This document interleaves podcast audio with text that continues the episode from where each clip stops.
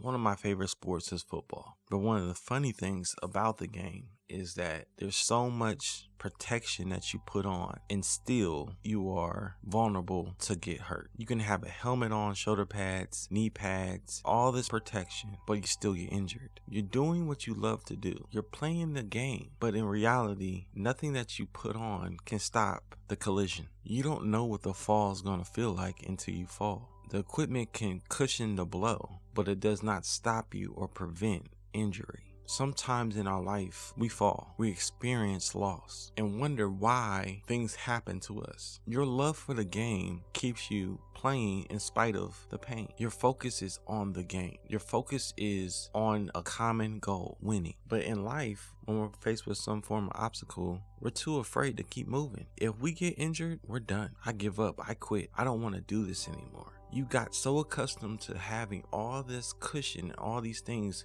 cushioning your fall that you don't know what it means to persevere through it. You don't know what it means to play hurt, to play through the pain, to move forward in spite of loss, to fight for every inch so that you can win. This is not a time to focus on what hurts. This is a time to focus on what you want out of your life. Everybody can see things that just don't align. But what are you really about? What do you want out of life? You want to complain about how hurt you are or are you going to do something that's going to cause you to win in life? Because this is the reality. No matter what you do, if you complain or you persevere through it, at the end of the game, you're going to have the same bruises. You're going to have the same feeling. But winning covers all that pain. When you're celebrating and you're in the party, you no longer are focused on the struggle or what you had to go through. You're just so thankful that you overcame it all. You're going to feel the pain regardless. You're going to have to endure the injury regardless. Why not endure it on the winning side? It's time to win. It's time to not allow the injuries and the hurt and the pain to stop us from moving forward. No more giving up territory. Now it's time to move forward. Yes, that hurt, but I'm moving forward. I'm going to win this game. This is my life. I am a winner. I overcome all that comes my way. This is winning season, and the spirit that's within you is undefeated. Let that spirit reign in your life. Allow yourself to be strong.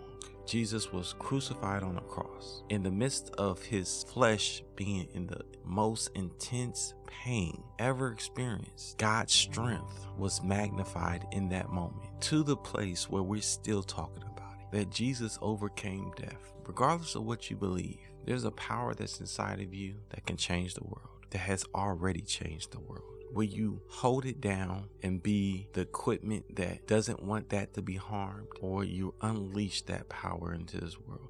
Will you be who you are? It's winning season. We're not losing anymore. Yes, we may give up some yards. We may give up some touchdowns. It may seem like we're losing, but it's winning season and we're undefeated. We have something in us that can't lose. So why be afraid of failure? Why be grounded by one fumble? Why be upset because you turned the ball over? Get it back. It's about perseverance. It's about not allowing anything that has happened stop you from moving forward. Forget the last play. What are you going to do now? It's winning season and we're not losing anymore. We are winning everything. We're going to get everything that we can in this game. How can we read the stories in the Bible or in history where all these people are winning? Why not you? Why not me? It's time to win. I'm not going to quit on myself because I fumbled. I'm going to move forward because something inside of me is destined for greatness. God doesn't accept failure, so why should I?